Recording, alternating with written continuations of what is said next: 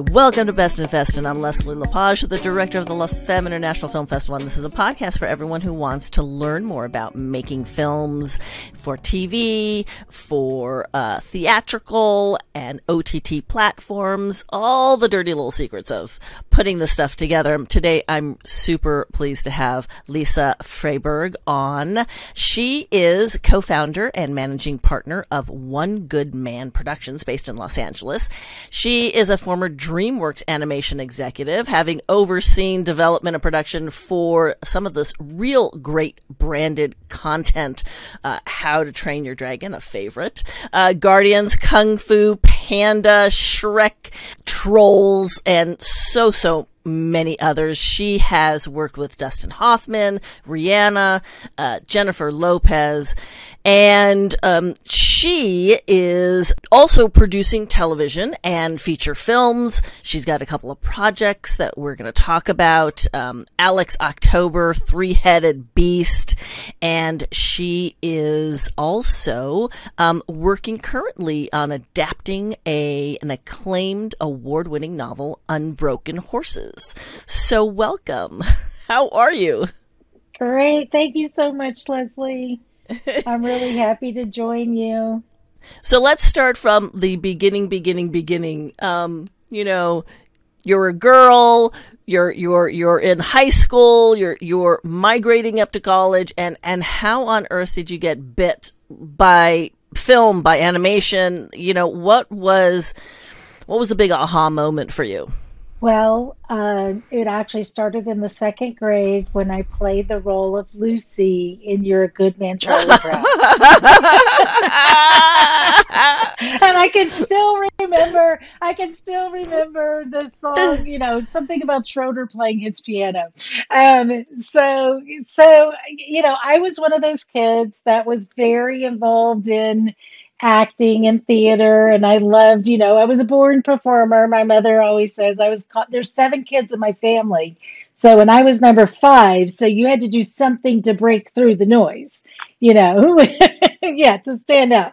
So and and all my siblings were like stellar athletes and you know, I played sports too, but that wasn't my thing. So in high school, you know, so I really kind of continued this. It really was kind of a passion for me.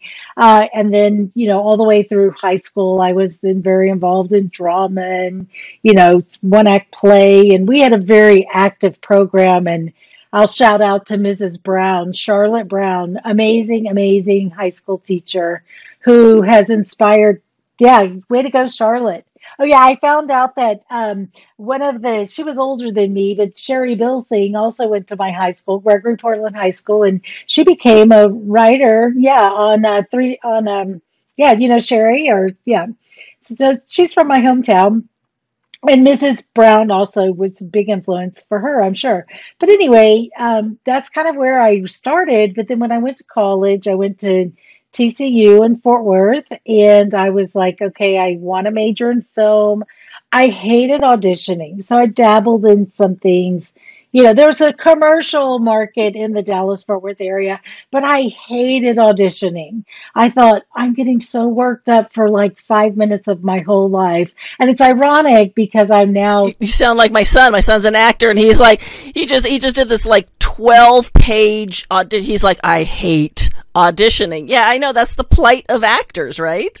It really is. It is. And I, I mean, I kudos to every actor on the planet you know, it's such a challenging and and uh, you know, this is why. So as a producer, I just have such high regard for these actors and those who have really, you know, stuck with their guns. And you know, it's it's not an easy road by any stretch. So, um, and I really am kind of that kind of a producer as well. I'm I'm very much, you know, I, I kind of grew up as a line producer in commercials and then transitioned over, you know, to creative.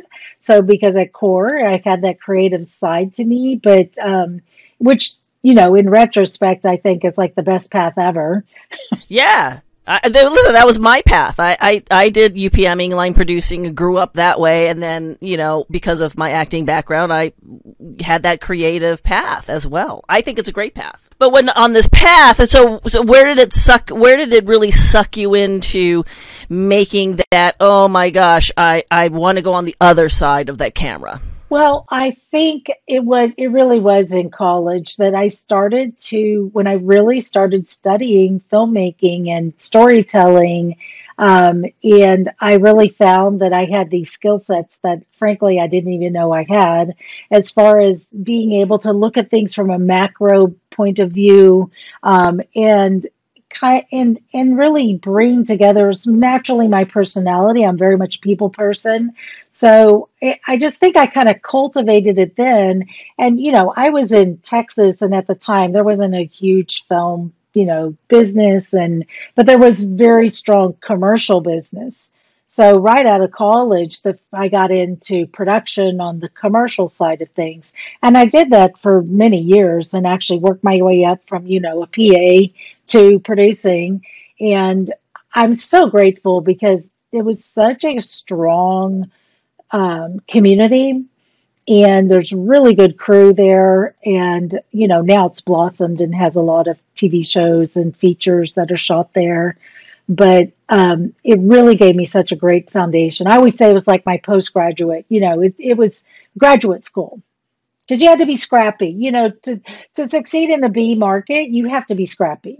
You've got to be scrappy, and and and not only scrappy, but as a woman, you have to be scrappy anyways, uh, because we're already um, you know, not necessarily that first choice. We're not the first draft. Let's let's put it that way. That's true, but I mean, this may sound sexist, but I mean, I think most women, especially women line producers or UPMs, usually they can run circles around the men. I mean, because multitasking is in oh, idea. Oh, oh no, totally. Oh my God, multitasking or die. What are you talking about? That's been my motto for years multitask or die. Uh, we're always better at doing that than men, but we're still, you know, not the first draft choice. we're second and third round. So so then where did you go from there in Texas um, and, and, swing over to where you landed in Hollywood and DreamWorks and, and animation? So I, as I said, I worked in that part of the business for a bit of time and worked with some amazing directors who were. Um, I got a lot of really great opportunities to shoot all over the country and you know out you know overseas. So that was really fun and worked on very high end stuff and really kind of, you know, I think um, honed my skill sets. Um, and then I decided I had kind of reached a peak in that market and I knew I needed to move to LA. And um, so I, um, and I, well, I should say that one of the, it, it's always like the blessings in disguise of something that seems traumatic. Um, I was married. I got married very young out of college. You know, the tech, I always say that's a Texas thing. you know, I was, and I got divorced. So when the moment of the divorce, I was like, wait a minute. It was like a re examination of what am I doing and what do I want to do. I was still a little bit chicken to because I didn't know anybody in LA and I was still a little afraid. So I moved, I rented a house in Dallas and then six months after I rented it, they sold the house. So I was like, okay, screw this. I'm not putting this off any longer. I'm going to. I'm going to do what I know I need to do. I was just too afraid. So I sold everything and I knew one person uh, really that, you know, had, I had no contacts really in Los Angeles. Um, but this person, I was able to get a rent control apartment in Santa Monica. So when that happened, I was like, this is meant to be. this is meant to be. Wow, that was meant to be. You know how hard that is? It's, it's like impossible now, but it was hard back then. Oh, yeah, yeah. And it was the one person, it was a friend of a friend. And, you know, oh, I know, blah, blah, blah. So that was pretty amazing. And then again, I kind of in, initially still did some commercial stuff. And then I um, transitioned. My first transition was actually I made it, got into documentaries and I uh, I spent a lot of time making a documentary about the abuse of kids in the Catholic Church, uh, which pretty much took over my life for a couple of years. Um, and mainly I made that move because, you know, production's so hard. And, you know, you I realized I'm putting so much into things that I don't really, you know, I don't care if anybody buys whatever. And I'm not really the kind of person that's into pop culture. So I was kind of spinning my wheels doing commercials, even though I was good at it and made really good money. So I did documentaries. And then after I did the film, spent a lot of time, and that was a very, very emotional journey. I had the opportunity to go to work at DreamWorks and and I'd done some animation, you know, throughout the years, so I wasn't going in totally blind. But it was really my dream job. It was marrying everything, you know, I loved. So, but and I, you know, after making this very intense documentary, I was like, I'll go into animation. yeah. Let's go. Let's go make uh, you know, things jump and whirl. ah, Animals jump. Make a happy yeah. yeah. You know, uh, happy ending. Yeah, exactly, exactly. Jeffrey Katzenberg would always hold these um, studio wide, you know, talking sessions. Yes. yes. And I always loved yeah. that he said, We have one of the best jobs in the world. We make kids laugh. Yep. That's true. Um, I remember those when I was over there. So um, he was a force to be reckoned with in those meetings. so, so be, being there, being there, and really being, um, you know, you were in the heyday, really, of of of animation at DreamWorks. Uh, some of these these franchises, branded franchises that that you were part of are are iconic. You know, it was kind of the second breath of iconic uh, DreamWorks animation, other than you know Cinderella and Dumbo and you know all those others. Um, how was that uh, experience? What was your takeaway from working there? When I started at DreamWorks, it was in the middle of um, the first Kung Fu Panda movie, and you know what was interesting is my team, you know, we made all the branded content. So it was kind of marrying my filmmaking with my commercial background, and we we would work with all these, you know, partners. And um, it was such a great, unique place for me because I worked with every filmmaker at the studio. So I was kind of like, I always said I was Switzerland. I was between marketing and filmmakers. You know, that's always a little bit of tension. Um, you know, I would tell the filmmakers because when you're in the middle of making a movie, it's very challenging that then you have these marketing people asking for all these materials and you're just trying to get your film done. And, you know, having been in animation, you know, this is a multi year endeavor. Yeah. Yeah, people people have no idea. They think they just whip it out. No, this is like five to seven years to create one of these. You know, for everyone listening in that just doesn't have the bandwidth of of understanding. From the moment that this is like a concept go, it's five to seven years before it gets to market. Yeah, it's intense. And I will say though, having worked in live action and then also on animation, I think one of the the, the world of animation the filmmakers. It's such a collaborative experience because it has to be. It's there's literally, you know, you literally cannot. Uh, well, I guess with flash animation, you could probably sit at your computer and do something, but you know, it, in general terms, a big studio, you know, I it's very much a, a family and a team effort. Um, but to go back to your question, it was the heyday, and I feel so grateful that I was able to work on so many wonderful films that have, you know, they will have, um, you know, they're going to be legendary films. You know, I was shocked when we made How to Train Your Dragons. How many teenagers at the time, my stepson was in high school, and he he and his friends were like, "This is one of my favorite movies I've ever seen." and it was an animated movie and these are like 16 year old kids it struck a core that well, animation done well, and and you know, for all those listening in, Disney animation is the gold standard. They are the gold standard of all animation in the entire world. So, um, but when it hits that universal message, that universal core in an animated movie, it, there is no limitation on age. You know, it hits all those markets. It was a really well done um, animated movie. But you know, for for people listening in, um, you you just really have to understand Disney's that that gold standard. To me, the biggest takeaway is that story. Everything is always about your story and, you know, to excuse my French, but I learned also you can all, only polish a turd so much. You know, it's like if you don't have a good story, if the creative's not there, you just well then you started moving into yeah it does. So then you you you left there and you started moving into um you know live action more live action. So let, us talk about that transition. What what what was the catalyst for that? Well, as we just said, it takes seven years to make a film in animation, and it's a very long, tedious process. And while I loved it, and I've often said, you know, I would have to pitch.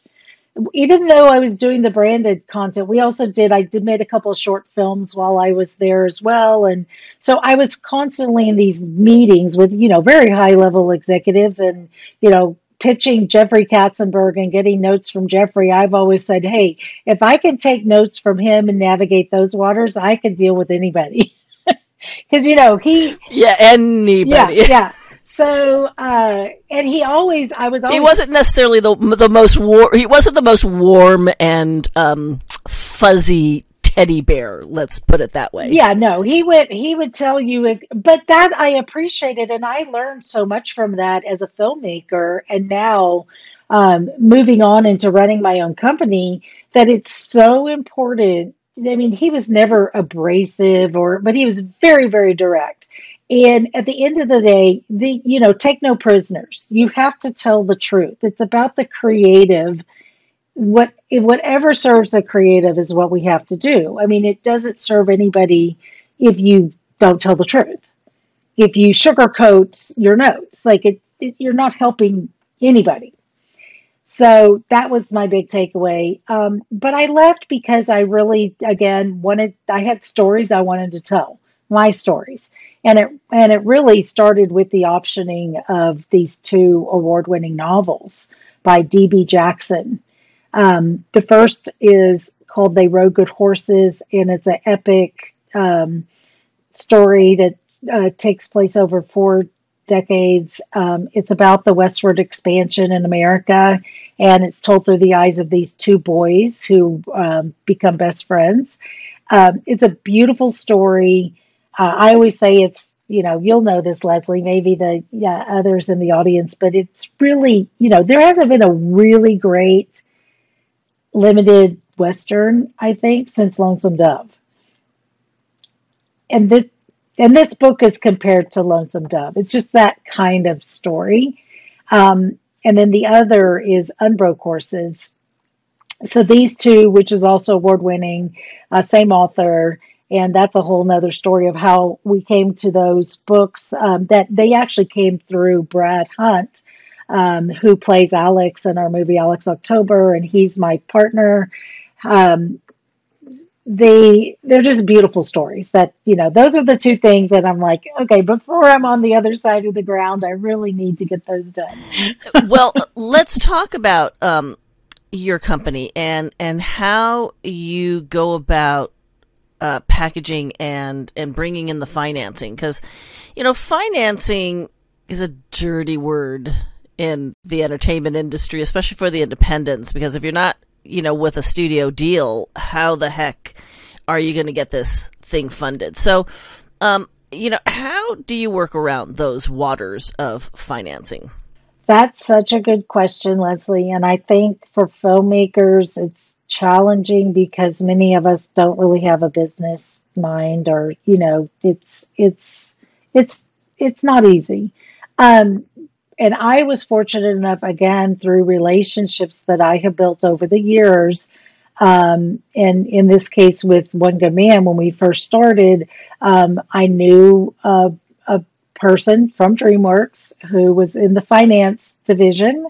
So he really knew how to put together these finance business models to show to show how you know you can hire companies to do this. And I think if you're a filmmaker trying to raise money, that's really a wise investment, even if it means you have to take on a second job to hire the guy to do this. You know, because you've got to be able to show them how the money flow, how the cash flow is going to work. I mean, it's a business proposition. And a lot of times I think, you know, the days of, oh, go to your wealthy uncle who wants to come visit you on the set because, you know, you have so and so there or whatever. I mean, I never found that that's, you know, lots of people tell you they want to put money into your film, but when it comes time to like signing on the dotted line, you know, there's a lot of meetings. Let's just say they don't deliver. They don't deliver the cash. So, but if you find a topic, so I would say my advice would be, you know, find where your theme is. What is your what's your story about, and where are those people who that's important to them as well. So and and also, you know, we use this there's are you familiar with numbers numbers.com? Okay. So numbers.com, you can go to numbers.com and this is where you can it's like box office mojo but a little bit deeper so you really can get all the analytics on how a movie performed and you know, it's it's not quite as easy now because nobody knows what streaming does. But you know, if if a film releases theatrically, you can get some information. Well, I found out, I ended up talking to the owner of this company, and I found out that they could do an analysis, like really do a good comparison of what are your comps, what are the movie comps. So, in the case of our film Alex October, um, I was really encouraged because if your film is high quality, well made, visually, you know, so all the the the visuals are there. And Leslie, you, yeah, and you know this because you program the, yeah, and you see this all the time in your festival that there's brilliant films. So you don't basically if you have the production, you have a great script, you have talented actors. They don't have to be A-list actors. If you have all these elements, you can get your movie made and and you can do well with it. You just have to think about it from a strategic standpoint as well and manage, you know, if your favorite actor that you want to play this isn't a big household name, you're not going to go get $10 million to make the movie. Not going to happen. You're not going to get a million, probably. You know, it just depends. so set your expectations, but just because you're working with a low budget doesn't mean you get to cut corners. Well, and that's and that's good because I think a lot of people listening in going, "Oh my gosh, you know, I I have to have that named A-list talent." Well, yeah, you have to have a named talent, but it doesn't necessarily have to be an A-lister. You know, a combination of B-listers, throw in a C-lister, you know, A minus, somebody who was an A but we haven't seen him or her in a long time, you know, and bringing them back in uh, also can serve towards that justification of statistics to pull off those numbers. And and I think that's a confusing part for a lot of filmmakers is they they go, "Oh my gosh, I either have to do it for $50,000, right? and make the film for $50,000 with my friends.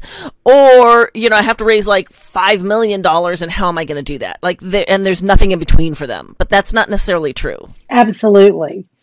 I think there's a lot of very, very gifted actors, you know, that you can tap into that do have name recognition, that do have a nice body of work. So their reputation alone you know, this is for for us with Alex October. Brad Hunt is a very seasoned actor. He's very well regarded, and because he was in the film, we were able to draw other really great talent. So I think it's just like who's the first that you can bring in, and what is your sphere of influence? Who can, and if you know nobody, then you know, their actors want to do great roles So if you have a great role, then find a way to get your script to the actor you want. I mean, I know that may sound like Pollyanna, uh, you know, like, oh, wow, easier said than done. But let's just say this I think making an independent film is not for the faint of heart. you know.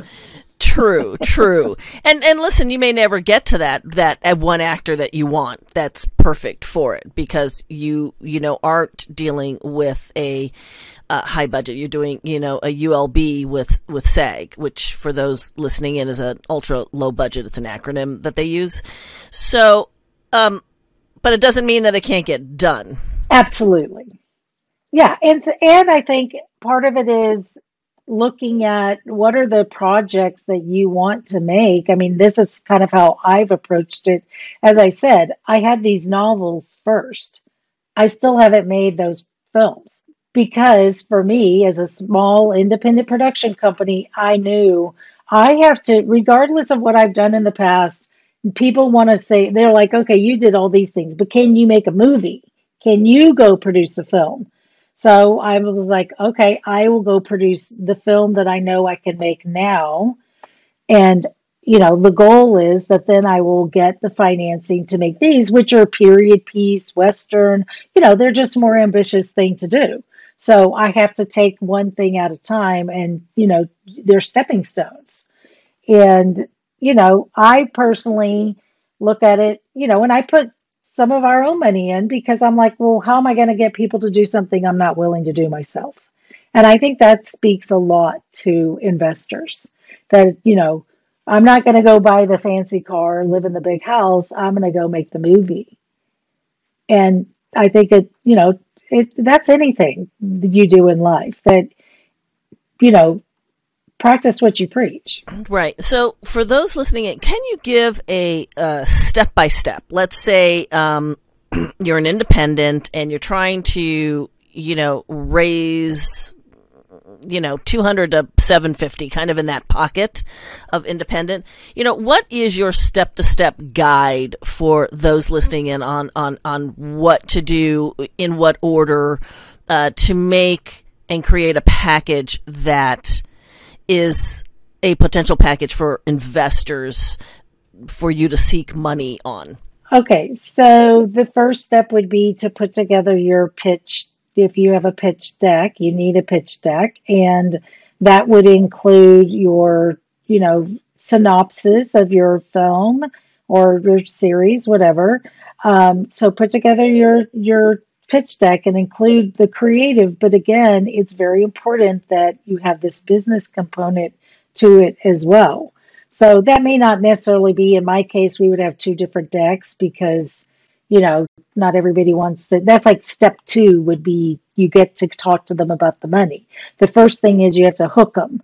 So the hook would be your pitch deck, which is your creative, your potential cast, those people you want to go after. Um, why the film is important to be told right now. Why the story? Why now? So these are these are the elements that should be in your deck. It needs to be very visual because again, you're telling your financiers what the feel, the tone, the look of the movie is going to be. So even all the way down to like the fonts that you use, like these are important things. And again, if you're not, if you're like me, like I'm pretty good with Keynote or pretty good with, you know, uh, PowerPoint, but finally I thought, well, if I'm going to go ask for this money, this needs to look really professional. So save your money and hire a guy or a girl who are really good at making great pitch decks and invest, you know, that again, this is this can be very scrappy too. This if you're like a really independent filmmaker and, you know, fresh out of school, then literally take another job that'll pay for these things or learn to do it yourself. But, it, you know, if you, or find your friend who was like the best one in school and, you know, to get them to do it. And you'll be amazed how many people are willing to help you. So the pitch deck, and then if you do have the resources again, if you can make a sizzle, great. But if you can't, that's okay. You know, do what do, what do you have available? What can you use? What do you have? Who do you have in your circles? This was one of the greatest thing I saw during um, COVID, and frankly, I met some of those filmmakers at your festival when we premiered when we were uh, at La Femme. They were so innovative to get together and create content when you know lockdown. And this is actually when SAG, you, you, know, they made the micro budget agreement during that period of time because I think they knew everybody's out there doing it anyway. Yeah. Yeah, exactly. Well, because they had no choice. I mean, it didn't stop just because we had COVID. Filmmakers didn't necessarily stop. We just thought of different ways of pulling it together. I mean, there's some very creative ones I've seen in the festival circuit that you know, utilize Zoom or, or phones or, you know, other mechanisms to pull off this, the feature film or shorts. And I, and I think I'm glad you said that, Leslie, because I think that I personally have seen that people have become more accustomed to seeing Zoom, you know, Zoom interviews. You watch the news, people are in this format. So the bar of what you might need to produce in order to get your financing is probably not the same as it was before. Like you could you could go shoot something on your iPhone and cut it together and and that's, you know, that's a good tool. That's a good tool to use to sell your idea you're really trying to sell your idea. Again, if thematically it's about, you know, a subject matter that somebody cares about, you know, our film Alex October is about um, a guy who's suicidal and, you know, struggles with alcoholism. So find those common threads with the people you know, like who's going to care about my movie? Who's going to want to support telling this story? So again, and you've probably seen this with with uh, those that you uh, filmmakers. The more you find like that niche, then you're probably going to be better off. Right. Well, n- niche films right now are doing very well um, because it makes it very clear for the distribution companies to market within that niche. So there's been some very successful recent films, um, you know, that fulfill that that niche, right? Which is you know good for those. It's true. It's yeah, it is.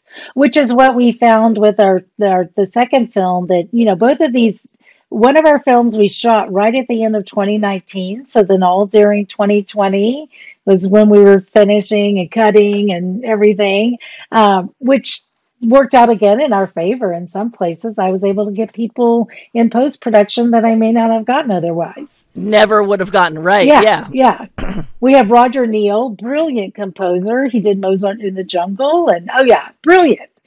Yeah. So you know, and I don't know, Roger may not have been available, you know.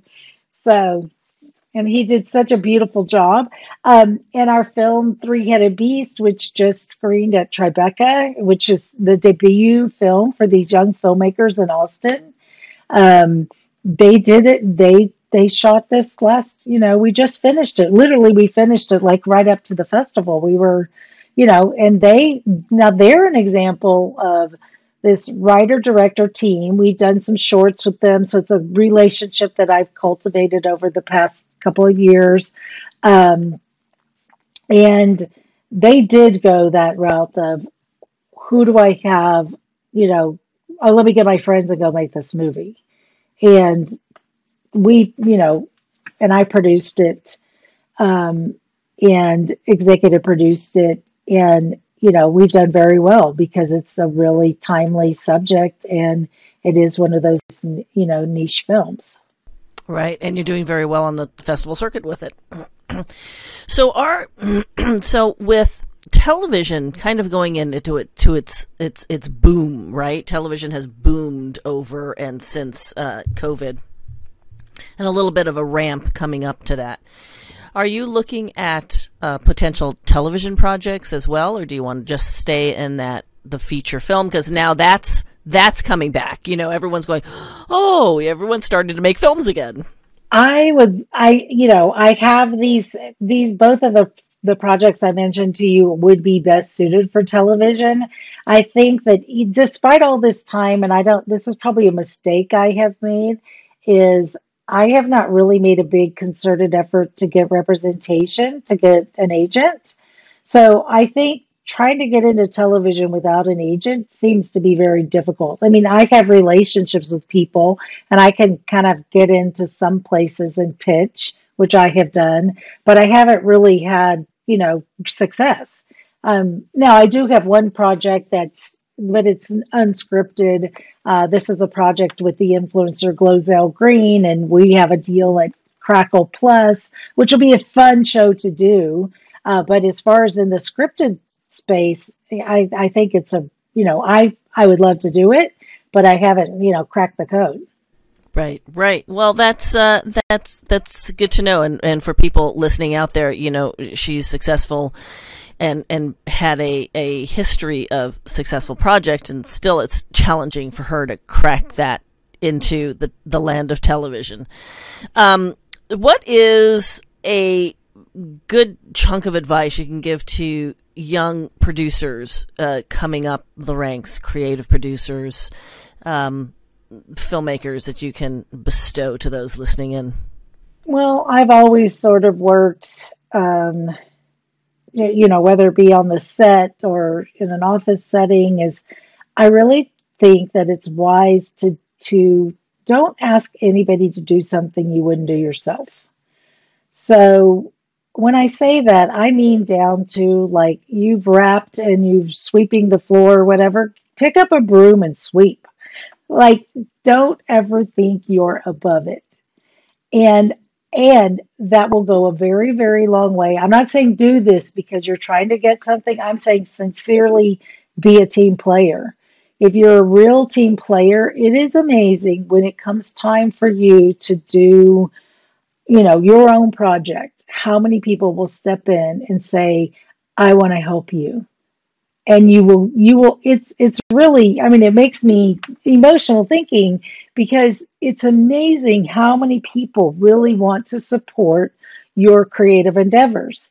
Um, the other thing i would say is you got to be willing to work hard.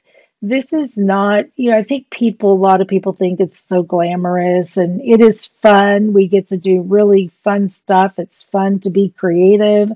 Um, but it's hard work and it's, you know, so be passionate. If you don't love it, then do something else. it's not worth it if you don't love it, I think. Um, but I would also give the advice of surround yourself. Like as you go through your career, you may be a, you may just be right now. You're an assistant sitting at the desk of, you know, a, a producer, if you got that job, good for you because learn, learn, learn. Like anytime I hired it, I was very, you know, my assistants, like I, I was one of those, I am a person, like you always know what I, where you stand. Like if you've screwed up, I'm going to tell you. You've done a great job, you're going to know. And I always say, well, when you're the boss and your head's on the chopping block, you can do it your way but I'm not going to point the finger at you and say, well, my assistant did blah, blah, blah. If something, you know, I'll take the fault. That's a, that's a leader to me.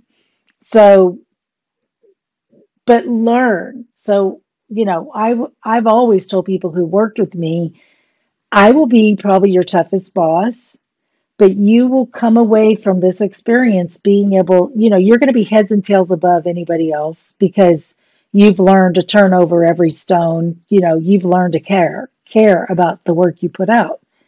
And also, if you're an assistant, you just have such a golden opportunity because you're listening in on these meetings. You're hearing how these negotiations happen. Like it's it, that is like the best job in the world if you're an aspiring producer, I think.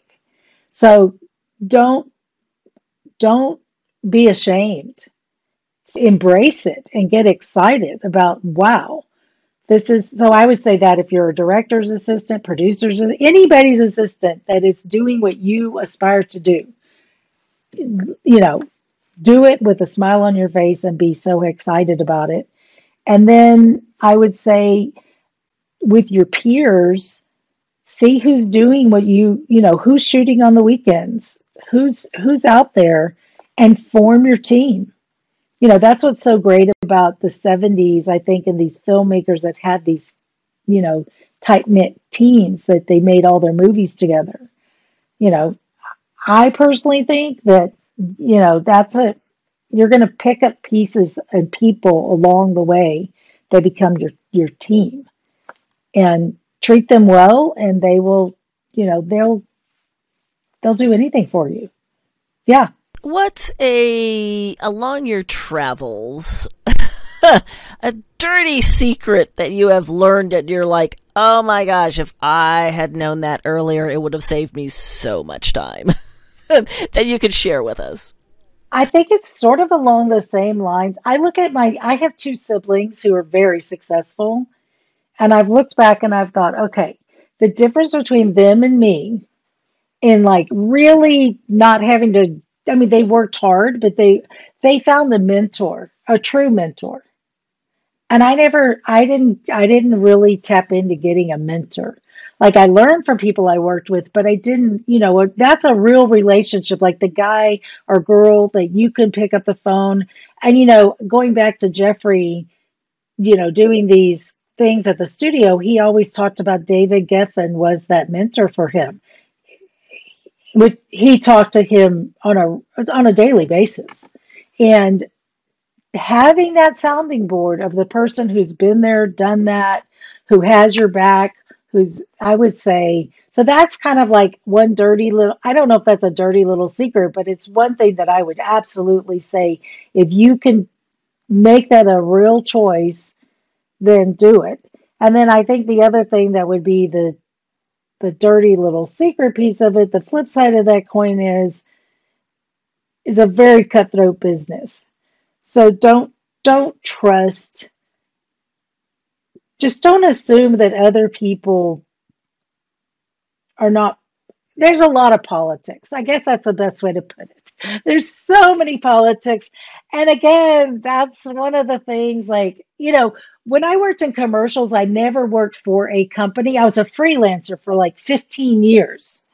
So, you know, somebody pissed me off. I was like, oh, I don't ever have to work with them again. like, you know, but you get into the studio and it's a cutthroat business. I'll, I'll be a little bit more uh, upfront and in your face on this. I think for all those listening in, she's trying to say um, there's a lot of backstabbing in the entertainment industry and they'll smile in your face and they'll compliment you and they'll tell you, Oh, you're doing such a great job. And they'll have this sweet sappiness and on a dime, they will just stab you in the back if it's advantageous for them. I think that's what she's trying to say. But uh, uh, uh ding, ding, ding. so, on that note, Leslie, another bit of advice don't send the email that you want to send when somebody has pissed you off and blah, blah, blah, blah, and you're typing away, erase, erase, erase, delete. Don't memorialize anything. Never send a text, never send an email to anybody that you've gotten you know, stabbed in the back by. Don't do it. It'll bite It'll you. bite you. It will bite you. And I have written those and I put them in draft form and then sit on them for like, you know, 48 hours, calm down and then go, okay, what actually should I send? Or do I not send anything at all? and the answer is don't send anything at all.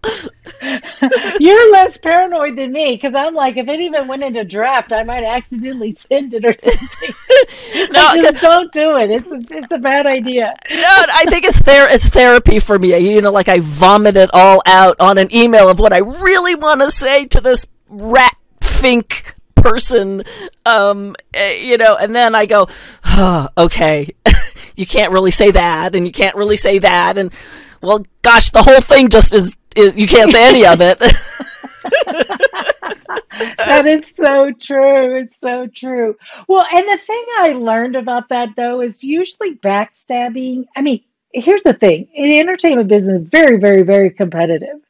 So there's so much fear like all of that boils down to people are afraid of losing their job.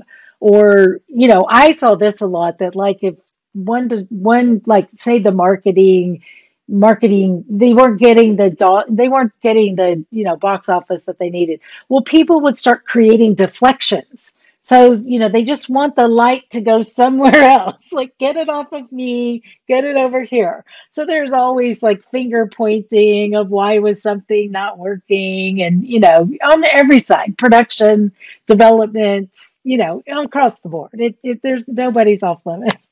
exactly. Well, thank you, Lisa, for joining us on Best in Fest. Shout out your socials um, for those listening in on those films or where they can um, look at the film that's in the festival circuit now. Okay, great. Yes, you can go to Three Headed Beast Film for the one that's in the festivals now or at Alex October. Um, also, our handle for Instagram is at One Good Man Productions, which you can find everything there. And I would like to say Alex October will be in theaters. I'm super excited about that in theaters on September the 30th and also on demand. So it's a day and date release. Nice. That's excellent. Congratulations on that. And who's a distributor? It is Despop Entertainment. So they're uh, there's a part of the label of um, Bridgestone Media Group. And Leslie, I have to say thank you so much for letting us screen at La Femme last year, which is actually um, really how that that's kind of the core way that we got our distributor was was through contacts that I made there. So the festivals are so so valuable. I really appreciate it we and you know we love doing that and especially for uh, women like you that are qualified and really just out there putting everything out on the line. I want to thank uh, Lisa Freyberg from joining us on Best in Fest. For those that want to see the video component, go to the YouTube channel, look at La Femme Film Festival. Uh, rate us, rank us, shout out to us on Instagram or DM us. We are on all the podcast platforms. Uh, thank you again for joining us on Best in Fest.